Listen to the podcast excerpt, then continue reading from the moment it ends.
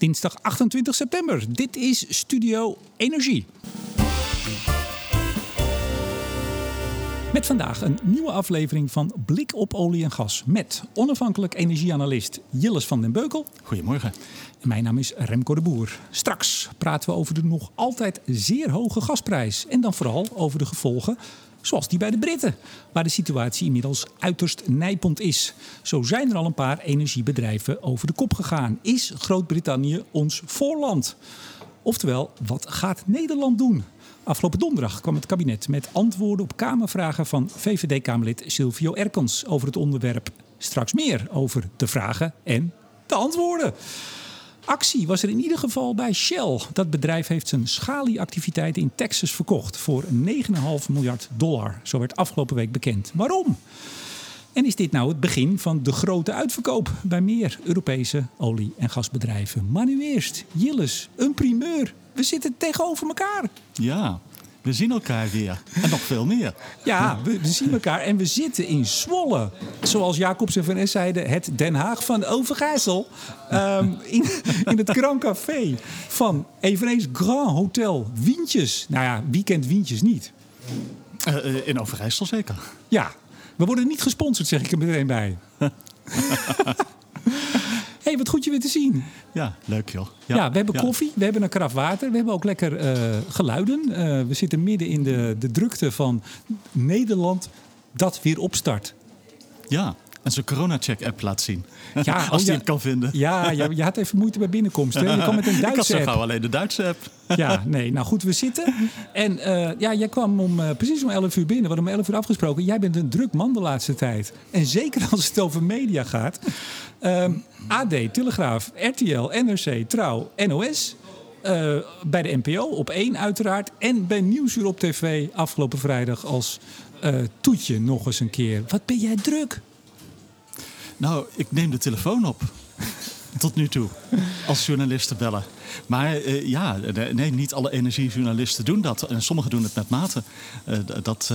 Dat klopt. Het moet ook niet altijd zo druk zijn als afgelopen week. Dan kom ik niet meer aan schrijven toe. Nee, want 2 weken geleden hadden we ook een aflevering. We zitten eigenlijk alweer snel. Dat is ook om de reden, nou ik zei het al in de intro, het gaat maar door. Er is zoveel te melden. En Hans is nog met vakantie in Italië, in zonnig Italië. Hans van Kleef is nog op vakantie. Die komt straks weer de gelederen versterken in het duiden van alle ontwikkelingen.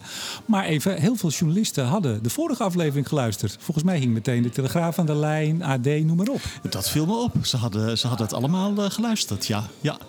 Ik heb een heerlijke cappuccino gekregen met een koekje. Ik neem even een slokje. Vertel jij even wat door. Moet ik doorpraten? Nee, dat is... Nee, maar het is een interessante week. Ook wel, je komt een boel dingen tegen. Wat gebeurt er in Rusland allemaal? Ja, dat is misschien heel erg gedetailleerd en technisch. Maar ik vond het bijvoorbeeld heel leuk om van Oxford Institute of Energy Studies een studie over Gazprom te lezen. Van iemand, een Rus, die daar heel goed is ingevoerd. En daar heb ik veel van geleerd. Niet gelieerd aan Poetin toevallig, want je weet het maar nooit met die Russen. Ik denk als ze in Oxford bij zo'n gerenommeerd onderzoeksinstituut werken, dat ze dan ook wel een goed verhaal hebben en onafhankelijk zijn. Ja, want zo zag ik dat jij alweer onder vuur werd genomen op social media. Dat jij bij Nieuwsuur iets kwam duiden als toch een Shell-man. Daar heb jij vroeger gewerkt, dat klopt. Maar je werd, dat mag je niet, hè? Dat mag niet, Jilles. Nou, dat weet ik niet. Ik kan me er ook wel iets bij voorstellen. De vraag is, als de journalist het er niet bij zegt, ga je het er dan zelf bij zetten? Ik heb zoiets van, iedereen ziet het. Op Twitter, op LinkedIn, op een HCSS-profiel. Dat staat ook gelijk bovenaan. En ik zeg het ook, als ik een journalist voor het eerst spreek, dan probeer ik er wel even aan te denken van, hou er rekening mee dat ik lang voor Shell heb gewerkt. Maar ja, dan houdt het ook op. Ik ga niet met een groot bord rondlopen. Pas op, Shell. Nou, en Hans van Kleef vanaf zijn vakantieadres, die mengde zich ook nog even in de discussie. Ja. Kijkt u het altijd eens even na, beste luisteraars, hoe dat er weer aan toe ging. Man, zeggen we dan. De gasprijzen, we nemen dit op maandagochtend op. In Zwolle, ik blijf het zeggen. We zitten gewoon bij elkaar, Jilles. Ja. Hij moet er nog helemaal wennen. Wat doet hij vandaag? Nou, dat had ik dus moeten kijken. En ik heb niet gekeken zo gauw. Het zou niet moeilijk moeten zijn, maar ik verwacht rond de €70 per megawattuur. Dat was in ieder geval waar die zaterdag of waar die vrijdag stond. Ja. Inmiddels is er iemand aan het zagen geslagen buiten, geloof ik. Ik weet niet of dat te horen is, maar we moeten maar zien of het goed gaat. Maar goed, heel hoog nog. Opvallend, het IEA, het Internationaal Energieagentschap, die eigenlijk de Russen, Rusland, nou toch eigenlijk opriep om de kraan wat verder open te zetten. Ja, zeker. En daarmee ook een beetje aangaf van, dat ze blijkbaar verwachten, denken dat Rusland dat ook kan. En eerlijk gezegd, ik denk ook dat Rusland wel ook kan. Gazprom heeft het technisch moeilijk om dat uit eigen productie te halen. Het is meer van, er zijn plenty producenten. Rosneft bijvoorbeeld, die met alle plezier een beetje van hun gas naar Europa willen krijgen. En liefst dan natuurlijk ook een beetje mee willen delen in de hoge opbrengst. Dus je ziet binnen Rusland die discussie. Gazprom wil zijn monopolie houden. Ja, en een bedrijf als Rosneft, die wil daar graag ook aan verdienen. Dus ze hebben allebei een brief gestuurd aan Poetin. Zo van, met hun voorstel. En het ligt aan de baas wat eruit komt. Ja, zondag meldde het Russische persbureau Interfax bij monden van een Kremlin-woordvoerder, meneer Dmitri Peskov. Gazprom is er klaar voor. Kunnen meer exporteren. Appeltje, niks aan de hand. En een paar dagen eerder stond er ook in de Financial Times zoiets van... als nou Nord Stream 2 open zou zijn... dan kunnen we nog heel wat meer exporteren. En dat werd wel opgemerkt in de internationale wereld. Niet alleen in de olie- en gaswereld. Want dan lijkt het er toch wel heel erg op... dat spel waarvan velen zeggen dat het gespeeld wordt... ook inderdaad gespeeld wordt. Maar het wordt gewoon gespeeld, dat weten we toch? Ik denk het wel. Maar bijvoorbeeld de discussie... kan Gazprom meer exporteren qua productie? Uit eigen productie is een reële discussie. Ja, ja. Hebben we het vorige keer over gehad. Komt misschien straks nog wel even voorbij. Maar ik wil even terug naar de IEA. Het IEA moet ik zeggen. Ja, die zeiden... Rusland zou best wel wat meer kunnen doen. Maar het viel me nog iets op. Fatih Birol, de hoge baas... Die gaf eigenlijk ook een soort waarschuwing aan westerse regeringsleiders. Ik weet niet of je dat is opgevallen in dat bericht wat ze uitdeden. Today's situation is a reminder to governments... especially as we seek to accelerate the clean energy transition... of the importance of secure and affordable... energy supplies. Oftewel, laten we ook in Nederland van de drie eenheid die we altijd hadden... het moet betaalbaar zijn, het moet betrouwbaar zijn, leveringszeker... we moeten het genoeg hebben en duurzaam. Die eerste twee, die zijn misschien wel wat ver onachtzaam, Jilles. Ja, en dat is ook iets wat een boel mensen zich denk ik ook wel afvragen... van hoe acceptabel... Hoe moet je dat willen? Hoge olie- en gasprijzen, die dan leiden tot minder verbruik. Ja, hoe acceptabel is dat instrument om de energietransitie op weg te helpen... en minder broeikasgassen uit te stoten? Ja, nou, we eindigen straks met de antwoorden van het kabinet... op de vragen van VVD over... Ja. Moeten we niet gasvoorraden gaan aanleggen? Moeten we niet lange termijn contracten, et cetera? Die brief kwam donderdag, gaan we het straks over hebben. Toch even nog samenvattend, wat is de reden dat de gasprijs zo hoog is? Even, we hoeven ze niet allemaal te doen, even de belangrijkste. Nou, als je het heel simpel wilt, vraag en aanbod. Ja, je wil het kort hebben, Remco. Nee, maar dat is het in wezen wel. Vraag en aanbod. En er gaan heel veel elementen, factoren die meespelen aan de aanbodkant. Er zijn ook heel veel factoren die meespelen aan de vraagkant. Hè. Aan de aanbodkant, minder gasproductie in Europa. LNG-fabrieken die onderhoud hebben. Wind, wat ook een beetje minder deed deze zomer. Minder. Ja, maar dat is een incidentele factor. Die speelde deze zomer. Ja. En de meer structurele dingen zijn... Ja, toch ook een beetje minder LNG-fabrieken. Die stroom die is wat minder geworden. En daar zit een discussie achter. Hè, van als wij westerse olie- en gasbedrijven... toch grote druk uitoefenen om minder te investeren... dan krijg je ook dat er een stukje productie... en een stukje prijszettend vermogen terugschuift... naar landen als Rusland en Saudi-Arabië. Belangrijk ook de toegenomen gasvraag in Azië. China, maar ook Japan en Korea... Veel meer LNG-ladingen buigen af naar die kant van de wereld. Ja. En Azië heeft erbij het voordeel dat ze relatief veel LNG binnenhalen via oil-indexed, olie-geïndexeerde prijzen. Dus voor hun is de financiële pijn minder. En wat ze dan extra moeten inkopen, en dat is dan wat minder dan in Europa op de spot... daar hebben ze het dan voor over om in wezen Europa te overbieden. Ja. Want ondanks al die hoge prijzen is de stroom van LNG dit jaar naar Europa toch een beetje afgenomen. Ja, overigens in die brief waar we het straks over gaan hebben van het kabinet... daar stond ook in, daar werd expliciet genoemd groot onderhoud... dat zei je al, aan Nord Stream 1 dan... maar ook aan de Jamal-pijpleiding. Ja, wat bij Gazprom speelt is... ja, zij moeten toch hun productiesysteem een beetje ombouwen. Want die westerse gasvelden die ze hebben... in West-Siberië, dus de echte oude workhorses, zeg maar... werkpaarden van de gasproductie in Rusland... die zijn toch iets aan het afnemen in productie. En er verschuift productie geleidelijk aan naar Noord-Siberië. Dat is het grote Jamalgebied. Nieuwe velden als Bovanenkovo. En wie? Bovanenkovo. Uiteraard. Volgens mij heb ik hem goed in mijn hoofd zitten. Hoewel, ik geloof dat de Russen zelf zeggen iets zo van Bovanenkovo. Koskoja of zoiets. Nou, in ieder geval, wij zeggen meestal Bovanenkovo. Maar daar moet geïnvesteerd worden. Dus dat er moeten wat nieuwe putten komen. Daar moeten wat nieuwe leidingen komen binnen Rusland. Dat hele systeem wordt een beetje omgebouwd. Beetje bij beetje. Ja, en de investeringen van Gazprom afgelopen 2 jaar... nou ja, ze waren veel geld kwijt aan Nord Stream 2. Ja. Want in plaats dat ze voor nog 3 weken... een super efficiënte Nederlands-Zwitserse pijpenlegger hadden... moesten ze 2 jaar zelf gaan rommelen. En noem nog even de naam van hem. De pijpenlegger. Akademik Tsjerski. Ach, heerlijk. En de Fortuna. Ze hadden er 2 uiteindelijk... die ze gebruikt hebben. Beetje aan elkaar geplakt met plakband en toen ging het wel. Nee, de Akademik Tsjerski is een fatsoenlijk schip. Helemaal nog niet oud. Ooit gebouwd voor een Nederlands-Nigeriaans bedrijf. Maar dat heeft niet de capaciteiten die die Alstie's schepen hebben. Die zijn gewoon wereldwijd. Iedereen die een grote pijp wil leggen in zee, op grotere diepte. Ja, die huurt die Alstie's schepen in. Ja. Nou, de IEA zei ook nog even, benadrukt nog even... dat de hoge gasprijs niet komt door de energietransitie. Dat was natuurlijk ook nog even een goede. En die message die zie je nu overal langskomen. En ik snap dat ook wel, maar het is natuurlijk wel iets wat meespeelt. Als wij de Shells van deze wereld het moeilijker maken om te investeren... ja, dan komt er wat meer productie en macht bij de Gazproms terecht. Ja. En de Rosneft. De oproep van het IEA, beste Rusland... wilt u alstublieft de kraan iets verder openzetten... toont natuurlijk al zo ontzettend onze afhankelijkheid... van Rusland in Noordwest-Europa. Ik bedoel, daar staan we eigenlijk niet eens bij stil. En je ziet de spagaat in het IEA.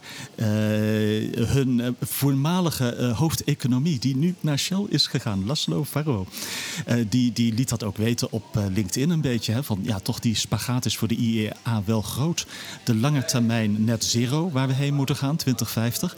En de korte termijn... ja, maar je wilt wel niet al te hoge prijzen... en een beetje leveringszekerheid in stand houden... voor olie en voor gas. We hebben nu de discussie voor gas, maar misschien hebben we hem over 1 of 2 jaar wel voor olie. Ja, nou, de discussie over gas is ook zeer hoog opgeleid in Groot-Brittannië. Afgelopen vrijdag zag ik nog de BBC. Ministers prepare for worst in gas price crisis. Het gaat daar van dik hout. 5 energiebedrijven, kleintjes weliswaar, omgevallen. Inmiddels toch 1,5 miljoen klanten die door een ander moesten worden overgenomen. Hè? Ja, is ook niet niks. Ja, en wie gaat dat overnemen? Nou ja, je ziet nu, het wordt overgenomen, maar dan moet er een financiële tegemoetkoming bij. Want zonder financiële tegemoetkoming wil niemand die verliesgevende contracten overnemen. Dus dat gebeurt. Daar gaat voor de Britse overheid nu heel veel geld in zitten. Ja. Ja. Nou, de sector die riep al om een steunpakket en om gered worden, te worden. Minister vorige week bail-out onbespreekbaar. Dus dat gaan we absoluut niet doen met die jongens. Ja, maar die bail-out die komt er, die is al aan de gang. Ja, maar er gebeurt natuurlijk veel meer daar. Hè. Dat is allemaal een beetje aanpalend. Maar we zagen zondag, ik geloof, 11.000 werkvergunningen voor truckchauffeurs. Maar dat speelt ook in de benzine. Want de bevoorrading van de pompstations loopt ook gevaar. En dat is vooral een kwestie van het tekort aan vrachtwagenchauffeurs in Engeland. Dat heeft veel meer met Brexit te maken. En veel minder met de hele gascrisis. Maar ja, psychologisch speelt het wel mee. Naar wat voor winter gaan we toe nu in Engeland? Dat zie je echt Engelsen zich afvragen. Ja, en wordt daar toch een wat koudere winter voorspeld. Want er is ook een derde element. Ja, die elektriciteitskabel die er gedeeltelijk uit ligt. Een gedeelte van de capaciteit elektriciteit Frankrijk-Engeland, die ligt eruit. En je ziet nu dus ook, gasprijzen zijn overal in Europa hetzelfde. Dat is gewoon TTF of NBP. Maar elektriciteitsprijzen zijn in Engeland een heel stuk hoger. En dat is ook de reden waarom de Engelse leveranciers eerst omvallen. Ja. Maar de eerste Duitse is ook al omgevallen. Ja, maar we komen zo rustig aan. Ah. Want jij zit er ook helemaal klaar voor. Ik gooi er van alles doorheen. Ik neem een slokje cappuccino. Neem een lekker slokje. Ja, we zitten hier nou heerlijk aan de cappuccino. Maar ik kom nog heel kort berichtje tegen in het FD vanochtend. Ja, ik heb in de trein net de krant zitten lezen. Ken jij het bedrijf X-Links? Nee. Nou, X-Links, dat is blijkbaar een Brits bedrijf, heeft gisteren, of dat was dus zondag, plannen aangekondigd om een stroomkabel te gaan leggen tussen Marokko en Groot-Brittannië. Maar liefst 3800 kilometer. Even kijken, 16 miljard pond. Nou, zo'n 18, 19 miljard euro is daarmee gemoeid. Het is een heel kort berichtje. Bloomberg meldde dat. Nou ja, er zijn in ieder geval ideeën om nog eens een ander kabeltje te trekken. Ja, goh, interessant. Toch wel, ja, zeker. Elektriciteit, waterstof, Marokko. Ja, daar zit wat aan te komen. Ja, daar kun je nog wel wat zonne... Ik was toevallig 3 jaar geleden in de winter in Marokko. In januari, februari, zoiets. En toen reden we met ons kleine Dacia huurautootje door die woestijn heen. Daar hotsen en weet ik wat allemaal. Maar toen zag je die enorme zonneparken bij steden als Ouarzazate in de Sahara. Ja. Naast de grote filmstudio's daar in de woestijn. Overigens, nu ga ik toch even vragen. Ben je ook vaak in Rusland geweest? Want jij komt overal. Nooit van mijn leven in Rusland geweest. Ik heb wel ooit een cursus Russisch gedaan. Ja, of vandaar de uitspraak. Vandaar. Waar ze zaten? Nee, net over die Russische. Dat rolde er toch vrij makkelijk uit bij je. Oh, ja, gavaryu по-русски, Remco. Nee, ik spreek maar een heel klein beetje Russisch. Maar overigens van de week, vorige week... want jij gaat nooit met vakantie, maar je bent altijd weg. Jij hebt RTL te woord gestaan vanaf de camping. Weer een camping waar je zat. Ja. Even bij de receptie, toch? Ja, dat moest wel. Ja, ik heb ingebeld bij RTL. Ja. De NOS komt langs met de cameraploeg... maar bij RTL Z, geloof ik, kun je inbellen. Ja. Beste luisteraars, Jilles van den Beukel is... niet alleen aan een nieuwe carrière begonnen... maar die man die gaat echt als een raket. Even Engeland, laten we even afpellen. Want we hebben in Noordwest-Europa... allemaal met dezelfde hoge gasprijzen te maken... maar in sommige landen gaat het toch nog even ietsje erger... of ietsje scherper, of hoe je het maar noemen wil. Even, wat zijn de bepalende factoren... dat in Groot-Brittannië op dit moment... veel nijpender is dan in Nederland? Oké, dat in Groot-Brittannië... de elektriciteitsprijzen zoveel hoger zijn. En daar speelt met name... die stroomcapaciteit Engeland-Frankrijk ook mee... Gasprijs hetzelfde, elektriciteitsprijzen zijn veel en veel hoger. Wat verder in Engeland... Sorry, er was brand in Kent, bij het station waar de kabel aankomt. Ja, ik weet niet waar de brand precies was. Maar... Ja, in Kent. Okay. Ja, dat weet ik dan weer. Kijk, heel goed. Maar tot 1 dus oktober... dat is één. Het tweede is, voor in Engeland is er een cap aan de prijzen... die leveranciers in rekening kunnen brengen. Dus die mag maar heel langzaam en geleidelijk omhoog. Ja, en er zijn heel veel tientallen leveranciers... daar de laatste jaren met name ineens op de markt gekomen. Dat is toch met heel weinig geld proberen zo'n business op te zetten. Ja, en dat is een prima businessmodel. Hè, van als het goed gaat, dan loop je aardig binnen qua financieel. En als het slecht gaat, zoals nu dus, omdat de inkoopprijzen zo hoog zijn... ja, dan ga je failliet, zo wat. Ja. Je klanten gaan dan over naar een ander bedrijf... en de regering moet dat financieren. Ja, de Ofgem... De toezichthouder die reguleert dat. Een beetje zoals bij ons, denk ik, de ACM. Ja. Ja. En overigens vandaag ook in het FD artikel... Gasprijs drijft klein energiebedrijf naar bankroet. Dat gaat over Nederland. Daar is ook even gekeken. Er zijn natuurlijk de afgelopen jaren in Nederland... ook van dat soort spelers omgevallen. Hè? We moeten ook niet net doen of het nou echt meteen het eind van de wereld is. Nee, en dat is eigenlijk waar je benieuwd naar bent. Je ziet dat nu in Engeland gebeuren. 1,7 miljoen klanten van wie de leverancier failliet is gegaan. En een paar grote ook. Hoe gaat dat in Duitsland? Dat is de eerste. Nou ja, hoe gaat dat in Nederland? Toch ook wel een beetje straks. Want laten we wel zijn. We hebben geen idee hoe goed of niet goed daar gehatcht is. Hoe er is ingekocht. Weten we gewoon niet. Dat speelt dus ook in Nederland. Hè? Als jij al je spullen eigenlijk verkocht hebt, maar je hebt het nog niet. Je kan nog niet leveren. Ja, dan zit je met je vingers tussen de deur. Dan moet je hoog inkopen. Ja, of als je echt lef hebt, Remco, dan ga je nu short op dit moment in gas. Maar dan moet je wel heel veel lef hebben. Ja, je zei het aan het begin ook al even, ook een Duitse energieleverancier... die is gestopt met leveren van gas. En ook in Nederland zijn er nu partijen, dat zijn er meer, ik noem dat denk ik dan maar de tussenhandel... die stoppen met leveren. Ja, in ieder geval. En bepaalde contracten zullen ze niet meer aanbieden, denk ik. Even die cap, ik heb er even naar gekeken in Engeland. Dus daar zit een prijsplafond in... wat je mag niet hoger dan dat rekenen aan klanten. Maar nou zag ik wel dat vanaf 1 oktober gaat voor 15 miljoen huishoudens... die betreft het, gaat die cap al omhoog. Gewoon dus door de toezichthouder. En die huishoudens krijgen sowieso al te maken met 12% stijging van de tarieven. Dat is ook nog flink, hè? Ja, en toch blijft het voor leveranciers uitermate verliesgevend. Ja, die willen tijdelijk geen nieuwe klanten. Nou, dacht ik dat jij ging zeggen, Remco, er is ook nog een gasopslag. Althans, die hadden ze. Aha. En die hebben ze gesloten. Ja, nou, dat speelt voor die prijzen op dit moment niet zo mee. Maar dat gaat wel heel erg meespelen voor de leveringszekerheid in Engeland. Van den Beukel, we gaan het straks hebben over Nederland. Jij zegt altijd, er zijn twee problemen. Eén zijn hoge tarieven en twee is de leveringszekerheid. Ja. En, oftewel, als ze straks... Als je naast elkaar zet hoeveel gasopslag er in verschillende Europese landen is qua capaciteit, hè, je vergelijkt dat percentage van het jaarlijks verbruik of zo. Nou, voor Nederland is dat heel behoorlijk. Ons probleem is vooral de lage vullingsgraad, maar niet de capaciteit van die gasopslagen. Die is best goed, richting 30% zo uit mijn hoofd. In Engeland is die volgens mij 1% na het sluiten van Rough. Ja, 2017 is Rough dichtgegaan. Vergeet niet, onze gasopslagen zijn onshore. In Duitsland zijn ze ook allemaal onshore. Maar die Engelse Rough gasopslag, die was offshore. Ja. En offshore is gewoon alles duurder. Ik onshore schilder je eens in de 5 jaar. En offshore moet je elk jaar schilderen. Rustig. Ja. 30 kilometer uit de kust. Ja, daar ligt hij. Ja. Voor de kust van Yorkshire. 1985 geopend. Dus ze hebben hem lang gehad. En 2017 was eigenlijk het besluit van nou, dan zie je gewoon 32 jaar. En dan heb je de keus. Of je doet de boel dicht. Of je moet echt serieus gaan investeren in een complete upgrade van dat platform. En putten en well integrity en dat soort dingen. Dat is heel duur. En je ziet in 2017 is die dichtgegaan. De beslissing zal eerder genomen zijn. Het kan gewoon niet uit. De beslissing viel in 2017. En toen zouden ze nog 4 jaar over doen voordat hij helemaal uit bedrijf is. Dus hij zal nu ongeveer echt gesloten zijn. Ja, dat is meer van geleidelijk aan wordt zo'n veld dan leeg geproduceerd. Maar juli dit jaar werd er nog een plan gelanceerd. $1,6 miljard kost een plan om van ruw dus, heet die echt zo? Ja, hè? Ruw, heet echt rough. Om het een opslag voor waterstof te maken. Ja, dus... Ja. Dus bedoel, het is niet zo dat hij gesloten in de zin van... hij kan weer open. Kijk, dat veld dat ligt er gewoon. Dat platform staat er. Alleen een 40 jaar oud platform. Je wilt niet weten hoe snel dingen wegroesten offshore. En je hebt heel veel putten. Maar ja, ook die moet je onderhouden.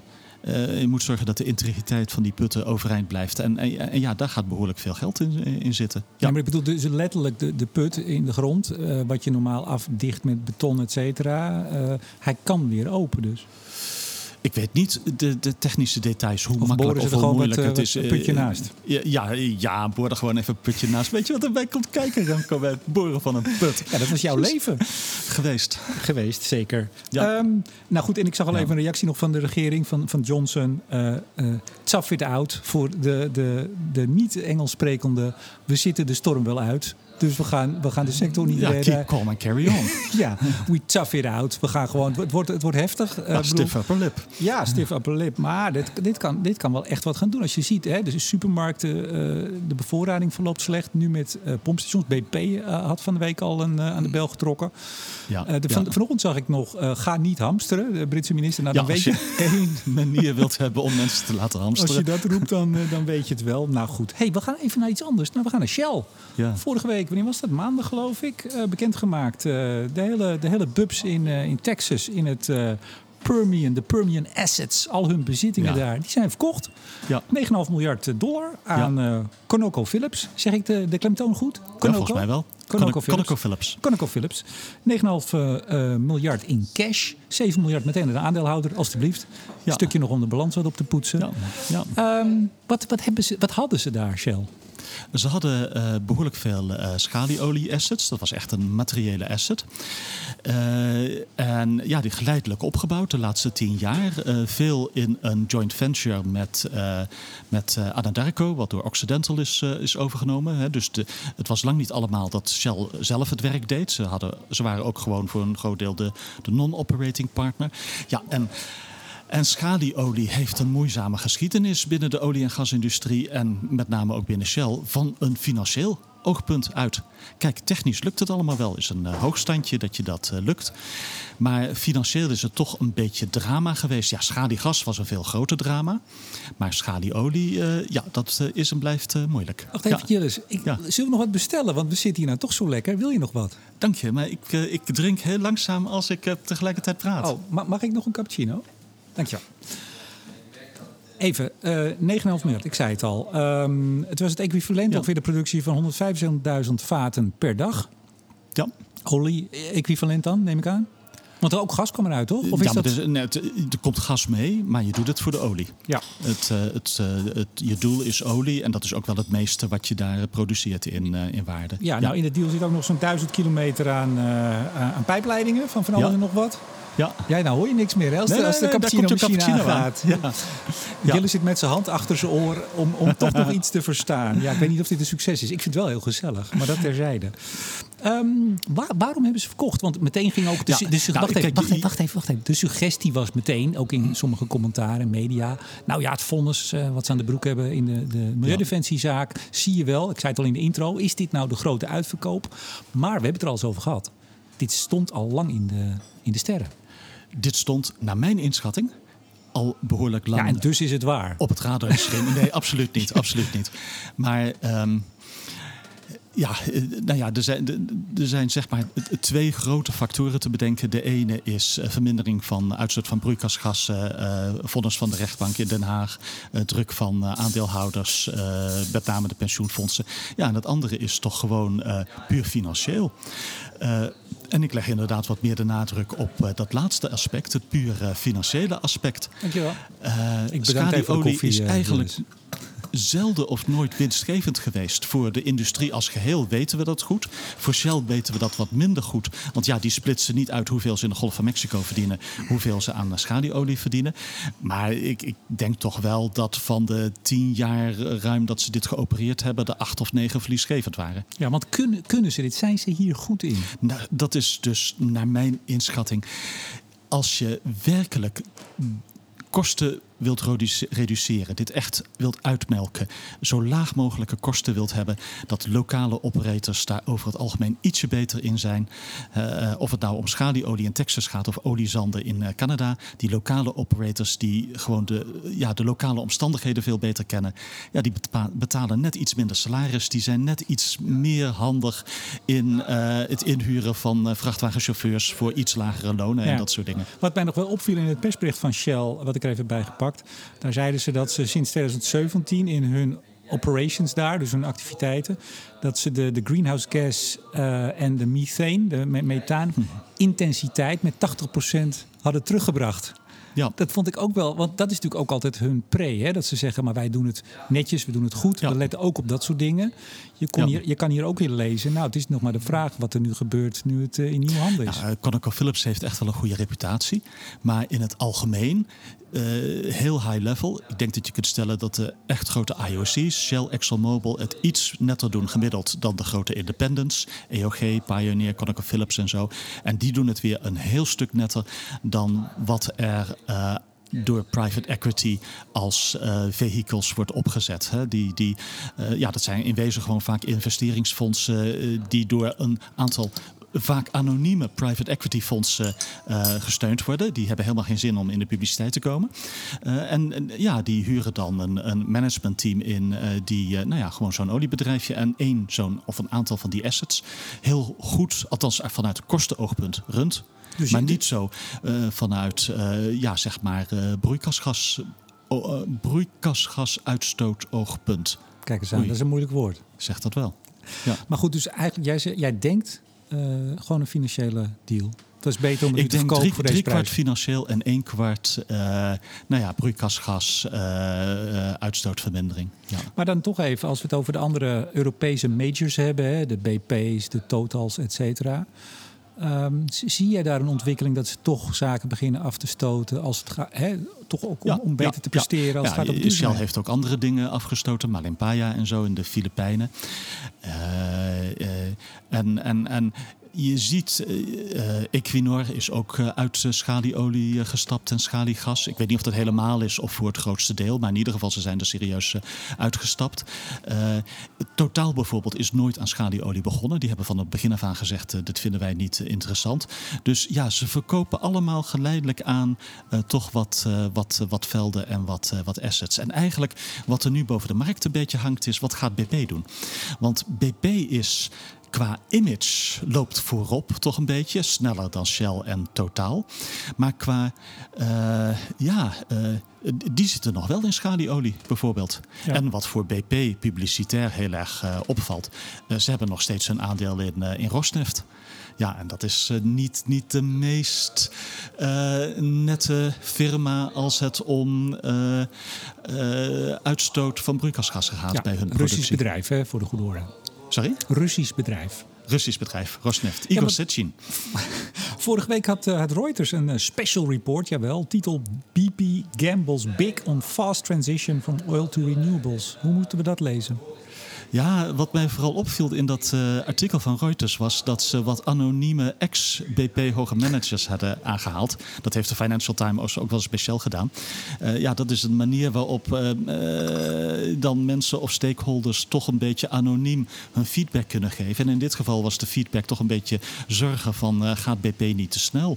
Verkopen ze niet al te veel winstgevende assets, bijvoorbeeld in Oman of in andere gebieden, zonder dat de winst uit renewables echt van de grond komt. Ja, en dat is de dilemma waar al die bedrijven als BP mee zitten. Ja, want die komt nog niet echt van de grond, die verdienst. De winstgevendheid niet.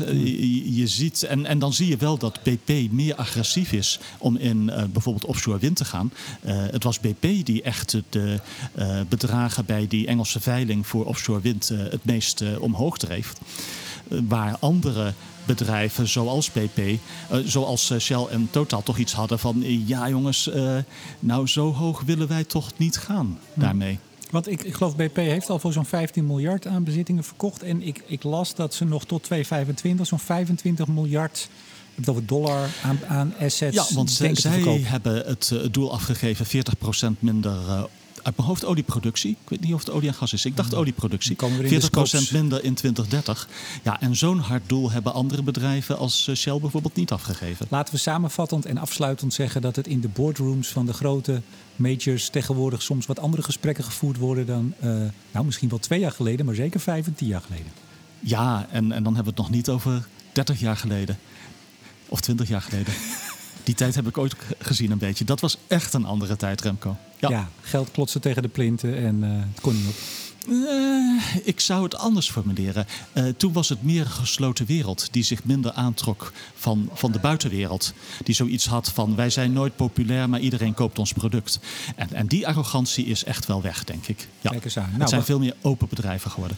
We gaan eens even kijken. Nee, ik wou zeggen nee. Dat is een heel slecht bruggetje naar arrogantie in het kabinet. Dat heb ik niet gezegd. Nee, dit is, nee. Je probeert een bruggetje te maken, maar dit was een hele slechte. Slaat nergens op. Ja. Vorige week donderdag antwoorden van het kabinet van minister Blok. Ook namens staatssecretaris Jezilkus Segerius. Ik heb er weer op geoefend. Ja. Ik deed namelijk niet helemaal goed, heb ik begrepen. Dus... Jezilkus Segerius. Okay, ja, ik ben nog steeds aan het leren.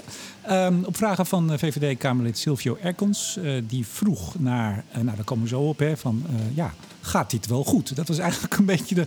Wat hebt u eraan gedaan om te zorgen dat wij het gas hier houden? En wat gaat u er voortaan aan doen? Wat is jou het meest opgevallen in die antwoorden? Even, pak er eens 1 ding uit. Nou, de algemene teneur. Ook wij maken ons serieus zorgen. 1. Maar er is niet zo gek veel wat we kunnen doen. 2.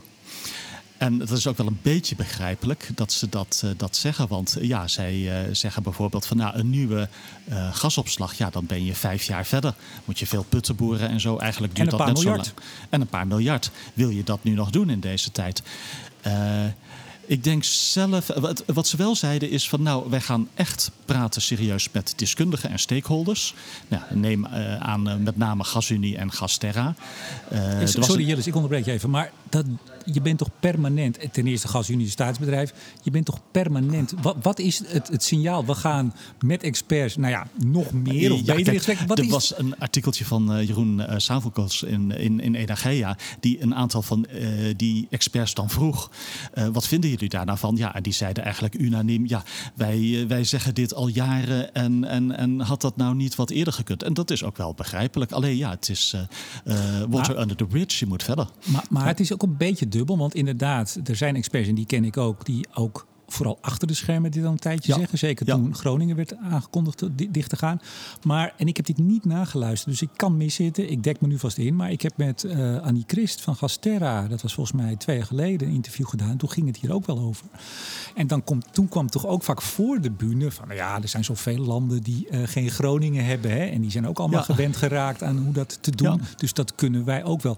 Dat hoorde je soms ook voor de schermen van experts. Dat denk ik dat Annie Christ, ik weet niet wanneer dat was, toch ooit ook wel lang de hoop heeft gehad dat GasTerra zou blijven doorgaan, functioneren. Dat was voor het besluit, dat klopt. En dat het een rol zou spelen bij het afsluiten bijvoorbeeld van lange termijncontracten. Want ja, wij zijn in Nederland, moeten toch nog omschakelen een beetje naar die nieuwe situatie. En dat...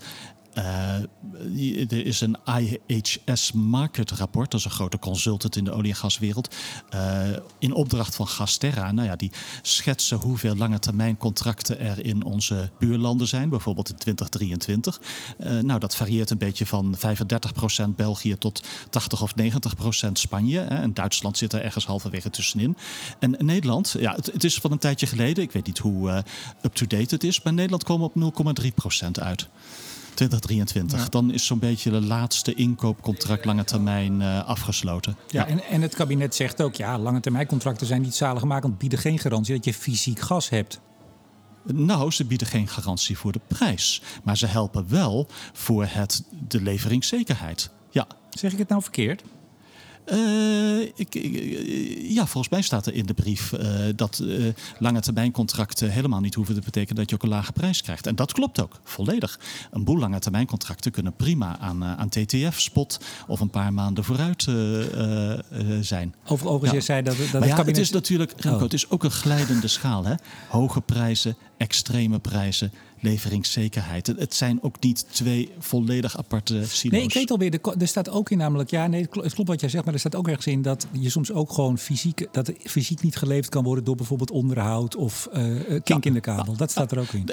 En daar komen de gasopslagen om de hoek kijken, hè, voor de leveringszekerheid. En want ja, nu gaat de discussie voor een groot deel toch over gasprijzen. Maar wat mij betreft is de meest interessante discussie leveringszekerheid einde van de winter. Ja. En voor de goede orde... Echt, het zal wel goed gaan, waarschijnlijk. Maar het is geen vanzelfsprekendheid meer. Ja, plus dat 2 weken geleden hadden wij het erover... over die vullingsgraad van de gasopslagen.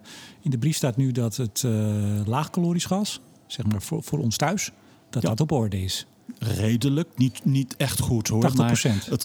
Sorry? 80%. Dat is wat ze willen, maar dat hebben ze niet in Noord- en Grijpskerk. Zeker. Uit mijn hoofd is het 55% gemiddeld Nederland... en ongeveer 75% Noord- en Grijpskerk. Het is nog steeds een beetje aan de lage kant, dacht ik. Maar, meneer Van den Beukel. Hey, heel goed, Remco. Ik heb het hier staan, cijfers. Laagkalorisch, 80% was het medio september. Oké, goed. En we zaten op hoogkalorisch, dus meer de industrie... om het simpel te zeggen, 30%. Ja, volgens mij is Bergenier 21%. Die heb ik wel toevallig nog net nagekeken. Ja.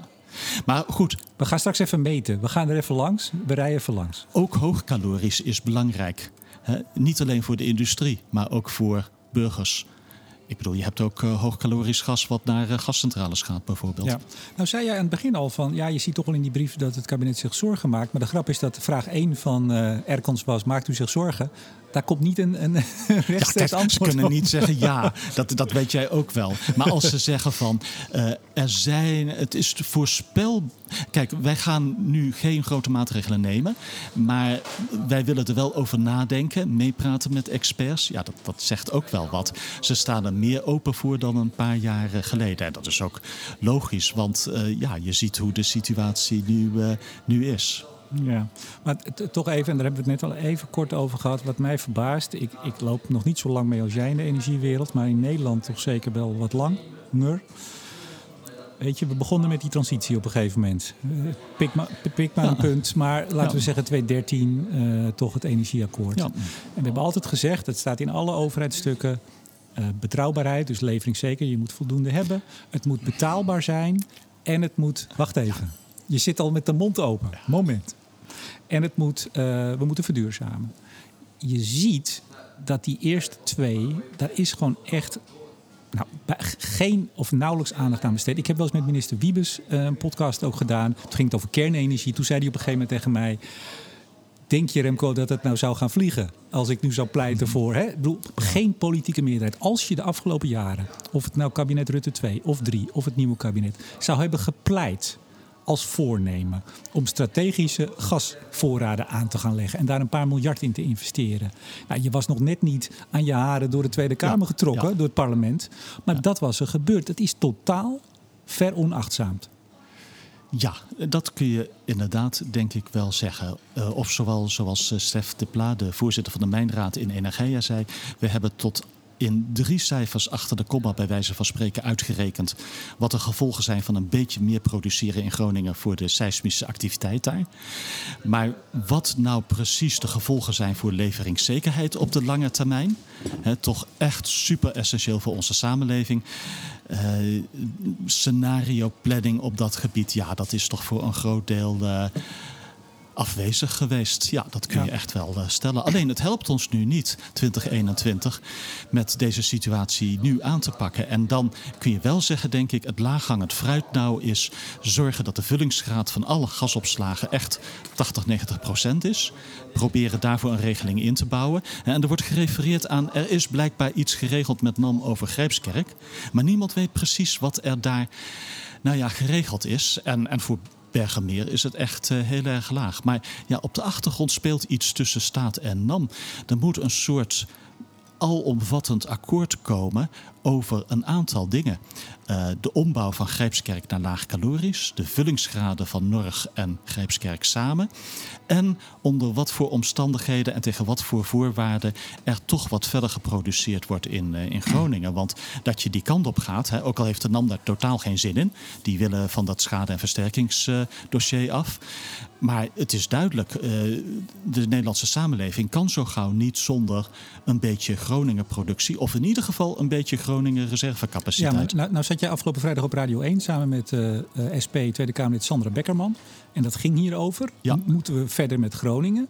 Nou, jij hebt het natuurlijk fantastisch zitten duiden. Maar je liet toch ook wel doorschemeren dat je vindt dat Groningen gewoon eigenlijk niet dicht kan. Hè? Je zegt ook, dat kunnen we ons gewoon niet permitteren. Nee, je moet het op die backburner, die reservevlam van 1 tot 1,5 tot 2 miljard kuub per jaar moet je blijven produceren om in te kunnen springen als dat noodzakelijk is. Maar de NAM wil dat ook niet. En je moet de discussie hebben, wanneer is het precies noodzakelijk? Want nu is het alleen geformuleerd in termen van hele koude winter.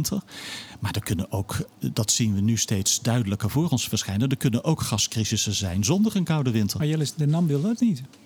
Maar de staat is de baas in Groningen sinds de verandering van de gaswet.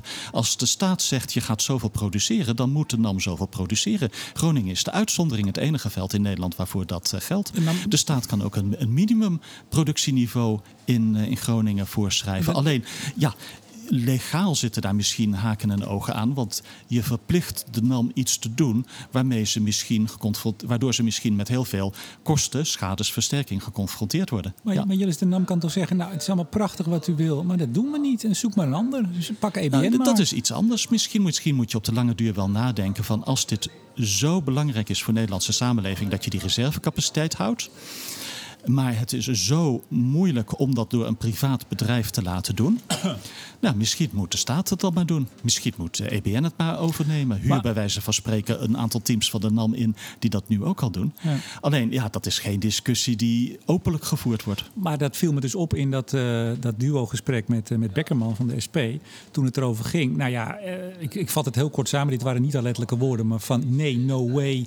Eerst maar de schande die daar is aangericht. En de ramp die daar plaatsvindt, zoals er dat zij oplossen. Dus niet meer uit Groningen. Ja. En ik denk dat je veel partijen zult vinden in de Kamer die dat ook vinden. Ja, dat denk ik ook. Maar waar je ook naar moet kijken is, wat is de ramp die plaatsvindt als je ooit geen gas kunt leveren aan mensen voor verwarming, elektriciteit, ziekenhuizen of wat dan ook. Ja, maar je zag ook al, en het was leuk, Matthijs Bouwman maandag rond in het FD. Die gaf even 3 voorbeelden over Haagse politiek. Maar het is natuurlijk wel nu zo dat die stijging van de prijs, hè, we hebben dus 2 dingen. Fysieke levering hebben we wel genoeg. En 2, enorme prijsstijging.